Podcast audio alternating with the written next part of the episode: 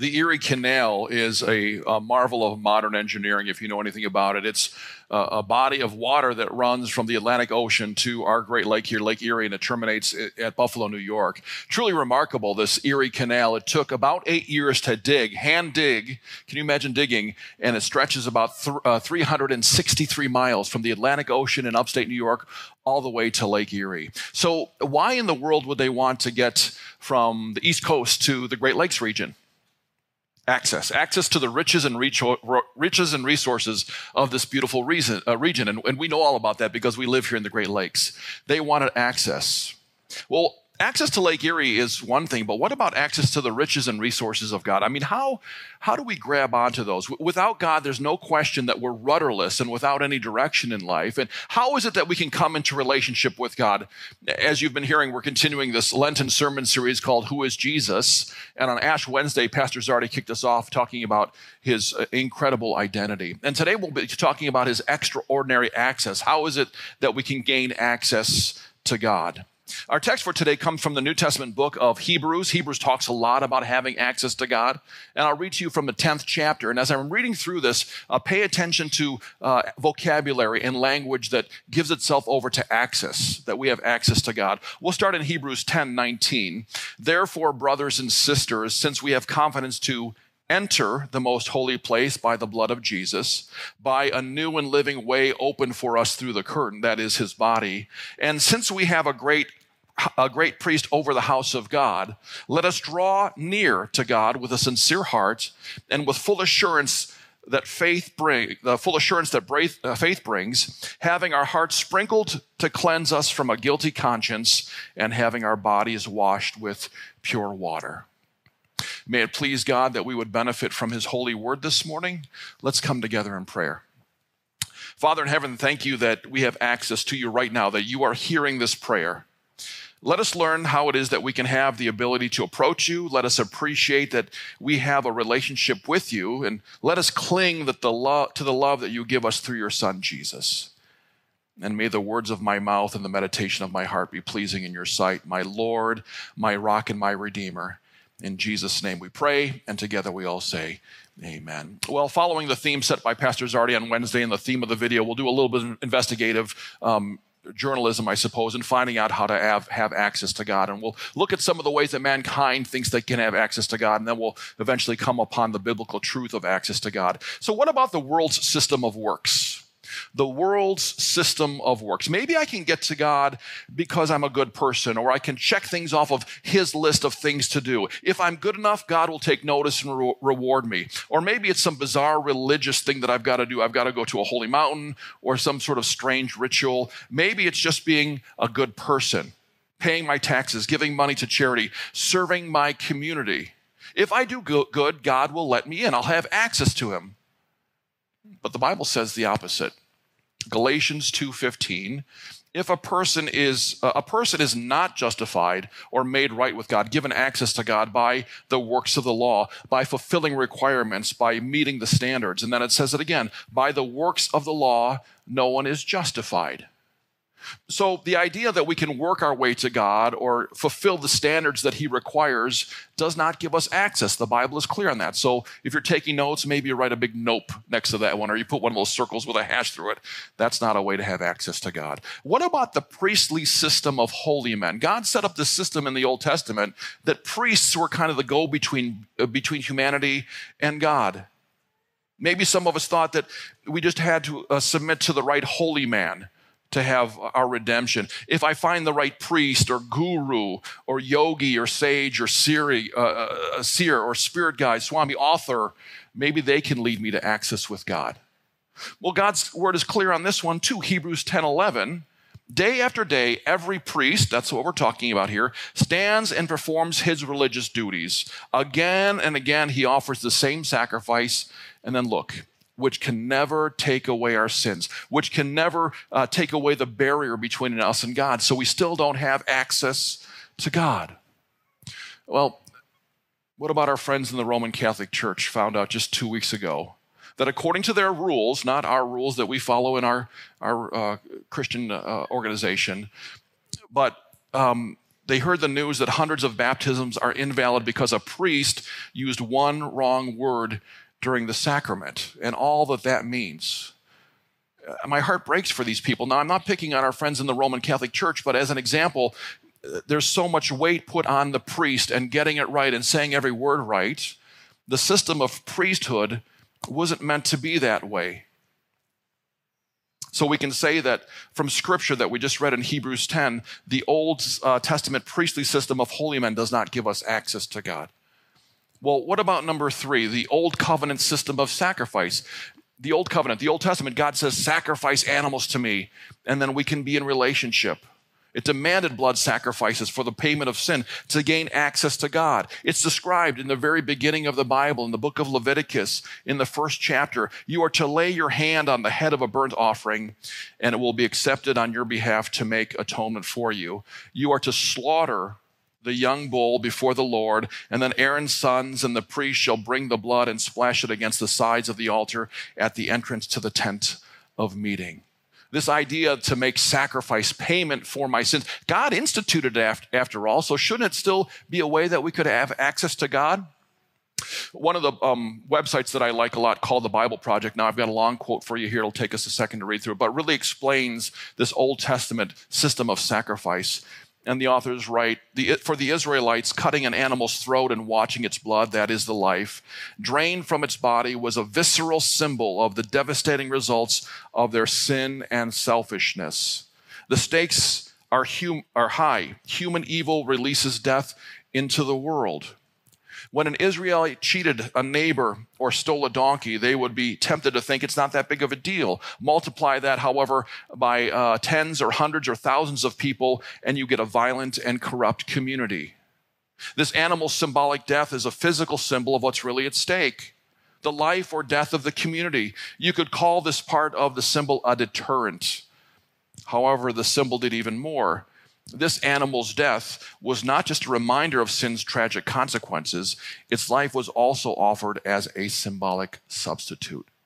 So there's a lot there. And it seems like in the Old Testament, God said, if you slaughter animals and splash their blood in the altar, you can have access to me. But even that for us in post Calvary days is adjusted. We read in Hebrews 10 11, let me read to, to you again. Day after day, every priest stands and performs his religious duties. Again and again, he offers the same sacrifices which can never take away sins, which can't do away with the barrier between us and God. So, what's going on here? Is God just frustrating us? Is he setting up a system that seems to work for a while but doesn't work anymore? Well, what's happening there is it's a foreshadowing. It's a pointing forward to Jesus, who was the perfect sacrifice, the Lamb of God who comes to take away the sins of the world. We started this morning talking about the Erie Canal and how it had to be dug by man's hands, hand dug, 363 miles, to gain access to the riches and resources of the Great Lakes region. But when we're talking about Christianity and having access to the riches and resources of God, it's really like the Erie Canal digging itself. Like a group of people in New York State wanted access to this and thought, wow, how's this going to happen? And then suddenly the Erie Canal just came to them. I guess that's what a river does, right? Rivers do that.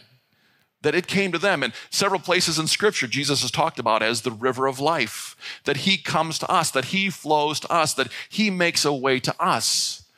And that is how we have access to a holy God. Number four, it's the gift of Jesus. And I purposely left gift underlined so you had to write it in. So again, we understood that it's something given to us. All of man's efforts, all of our religiosity will, won't give us access to God. We have access to God because He comes to us. The river flows to us. Galatians 4 4 and 5. But when the set time had fully come, God sent his son, born of a woman, born under the law to redeem those under the law, that we might receive adoption to son, uh, sonship. Christianity is not winning access to God or making the right kind of life so he'll like us or for finding the correct holy man or an acceptable sacrifice. Christianity is essentially two events. Two things happened God became a man, Christmas, and then that man, 33 years later, went to the cross, died, and rose again to completely do away with the barrier between us and God. That's why it's called good news, the gospel. It's not good instruction or good guidelines or a good rule book or good directions. It's good news. It's the proclamation that something has happened, that God came to us so that we can now have access to Him. Hebrews 10, verses 12 and 14. I have this written in my office at home. But when this priest, and this is referring to Jesus, when Jesus had offered for all time one sacrifice, his death on the cross for sins, he sat down at the right hand of God. For by one sacrifice he has made perfect forever those who are being made holy. Don't miss the sentence. He sat down at the right hand of God. It was done. What do you do when you're done working? You have a seat.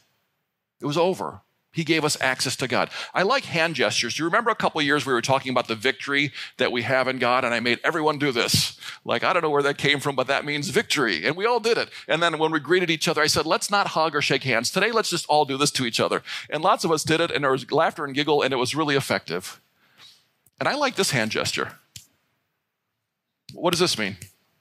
Finished, done. I don't know where it came from. I did a little research. They're not sure. Maybe the Middle East, maybe Eastern Europe. It's finished. Here, everybody do that. It's finished.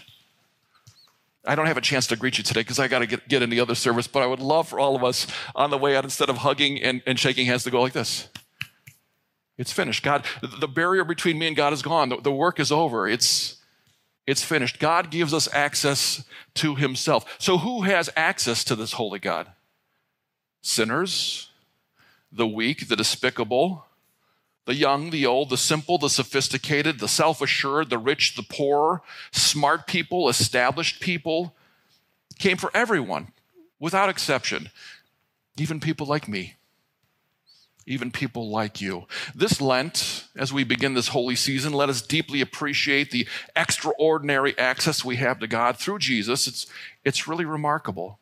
So we'll spend a little bit of time talking about what that access that we've been given by Jesus to God means. And this is not an exhaustive list. This is just five things for us to think about to ponder this Lent. First of all, we have forgiveness, and that's important because that does away with the barrier between us and God. The guilt that we have over our sinfulness is what keeps us from having access to God, and that's done away with. Remember? Hands are clean. It's out of my hands, it's done forgiveness. We read about it in, in, Ephesians 1 7. In Him, in Christ, we have redemption through His blood, the forgiveness of sins in accordance with the riches of God's grace. Now, without the forgiveness of sins, we are dead. We are without hope. Sin is a barrier between us and God. I like just about everything about Ash Wednesday. I like receiving the ashes on my forehead to mark me as a sinner, but to also remind me of repentance and contrition that I'm broken and so sorry for my sin and that God is a forgiver of those sins. And then we gather for worship services and, and, the fellowship is here and we hear the proclamation of the gospel. It's such a great day. And then we receive Holy Communion and the benefit of that. But I think my favorite part of Ash Wednesday comes at night. And I'm at home in front of my mirror, and some Ash Wednesdays I forget that I have ashes and I rub my forehead so it's all smeared all over the place. Some Ash Wednesdays it's still in the shape of a cross. And I wet my hands and I soap them up and I'm looking in the mirror and I start to wash it off my forehead. And this is unique for guys. We don't get to wash makeup off of our faces. Ladies, you do this every day.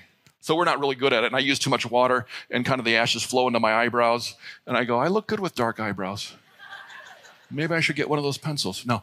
So, so we completely wash it off, dry my face with the towel, and I look in the mirror and I go, How did you get so old? No, I go, I go, I go, baptism. The washing of my sins through the water and the word. It's so beautiful of what Christ has done for me. And for you to next Ash Wednesday do that. Wash it off and go. Baptism.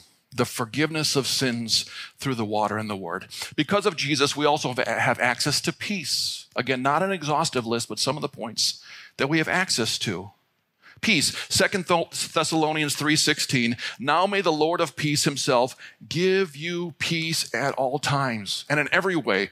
The Lord be with you all. Peace at all times and in every way.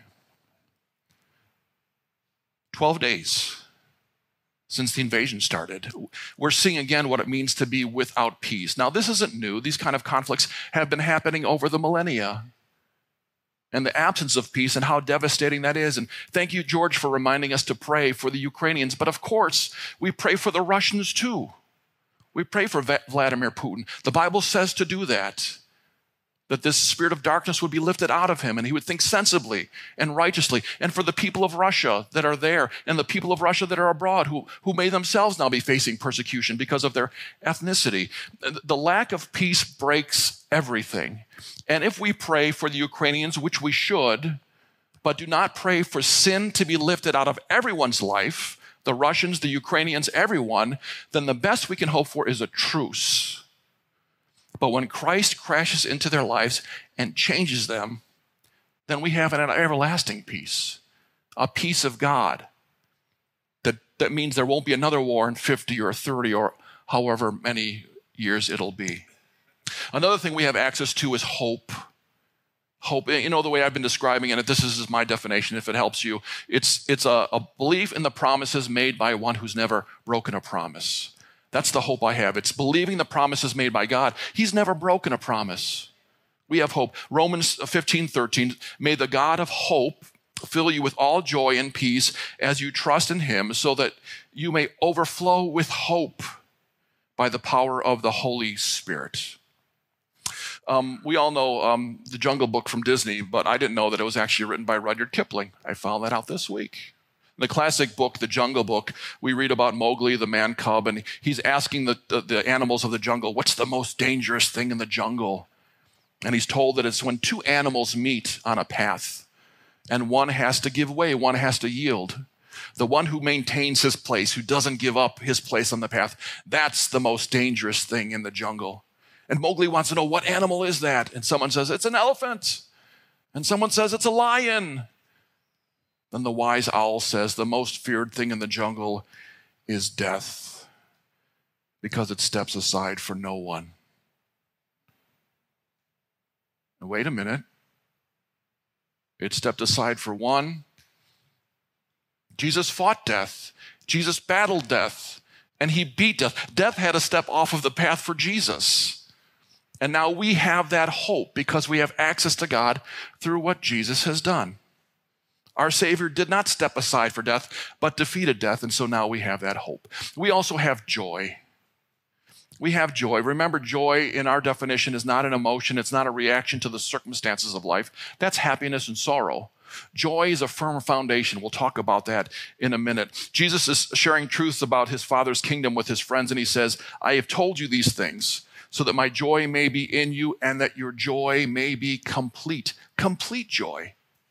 Remember, we've talked about joy being a, a train platform that you stand on that's firm. Now, trains come in and out of your life. Some bring happiness, some bring sorrow, some bring good news, some bring, bring bad, uh, bad news. And that uh, affects your happiness and your sorrow, but your joy is deeper.